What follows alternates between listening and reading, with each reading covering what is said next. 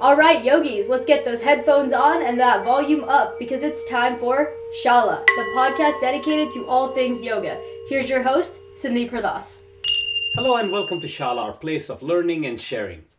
I hope you are enjoying these short podcast segments as much as I am enjoying putting them together. As I share with you, I am learning new things myself. So let's continue building our vocabulary and learning the names of new yoga poses and break them down for better understanding. Let's talk about a few new words that express feeling or emotion. Anuvit. Anuvit. Anuvitta means to obtain or to be found. Anuvitta.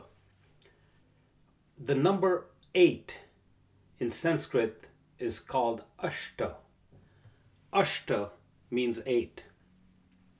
Sarva means everything.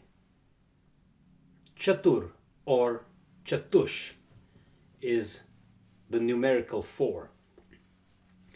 Let's talk about a new directional word, Purva, or sometimes pronounced as Purvo. Purva means east or the front side of the body or forward. Urdhva, we've used this word before. Urdhva means upwards. Bandha means to tie. Let's look at some words of things found in nature. Chandra, you should know by now, means moon. Chandra means moon. Shalab. Shalab is the word for the insect, locust or grasshopper or cricket. That family of insects is called shalab. Setu. Setu means a bridge. Pitham. Pitham means a table, a seat, or a bench. The word dhanu or dhanur means the bow, like bow and arrow. Dhanur means bow. Let's, let's go through some parts of the body. Anga means body, the physical body, or the limbs. Pada means feet. Mukha means face. Here's a new character to introduce you from the myths and legends of India. Nataraj. Nataraj is considered to be a form of Shiva doing his cosmic dance. Nataraja. Let's look at some postures. Anuvittanasana. Anuvittanasana. This is your standing pose. It's a heart opener through a gentle back bend. It's believed that this posture opens up the heart and space between the shoulders. This allows the body to quickly find or obtain energy, hence the name Anuvittanasana. Anuvitta means to find or to obtain. Ashta Chandrasana. Ashta means eight, Chandra means moon. Ashta Chandrasana. This represents the shape of an eight-point crescent moon, also sometimes called as the crescent lunge. Bhujangasana. Bhujangasana. Bhujanga means cobra. Bhujangasana. This is your cobra pose, a great back strengthener and energizer. Chatush Pada Pitham. Three parts to this pose name. Chatush means four, Pada means feet, Pitham is the stool or the seat or the bench. So Chatush Pada Pitham. Some people call it the crab pose, some call it the tabletop pose, but that's basically Chatush Pada Pitham. Dhanurasana. The word dhanu means a bow. So Dhanurasana is your bow pose with your pelvic bone pressing against the mat. Urdhva Dhanurasana. Urdhva Dhanurasana. Urdhva means facing upwards, or it means upwards. Dhanur is the bow. Urdhva Dhanurasana.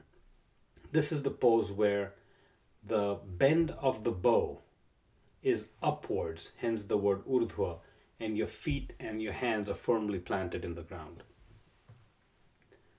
Nataraj Asana. Nataraj Asana. Nataraj is the dancing form of Shiva. It's a standing balance pose, also sometimes known as the dancer's pose. Let's look at Purvottanasana. Purva means east, the opposite of Paschim, which is west. In the context of the pose, here Purva means the front of the body. Purvottanasana, this is the pose that gives complete stretch to the front body. It's also known as the upward plank pose. The upward plank pose is Purvottanasana. Setu bandha sarvangasana. Setu bandha sarvangasana. Setu means the bridge, bandha means to tie, sarva means complete, anga is the body. Setu bandha sarvangasana, also known as the bridge pose. Shalabhasana. Shalabhasana. Shalab, as we know, is the name for the locust or the grasshopper, the insect. So Shalabhasana, also called the locust pose, which is again another great back strengthener. Urdhva Mukha Shvanasana. Urdhva is upwards, Mukha is face, Shvana is dog. Urdhva Mukha Shvanasana, that's your upward facing dog. Ushtrasana. Ushtra means, or Ushtra means the camel, and hence Ushtrasana is your camel pose. If you're looking at the words and pronouncing them slowly, you're starting to get a feel for it. So let's try this one. Ekapada Raja Kapotasana. Eka is one. Pada is foot. Raja is king. Kapot is the pigeon. So Ekapada Raja Kapotasana is your pigeon, or in Yin Yoga also known as the sleeping swan. So that's our vocabulary for this podcast session. It was a short one. I hope you enjoyed it. I'm having fun putting this together. I'm learning so much more. Until we meet again, I bow to you. Namaste.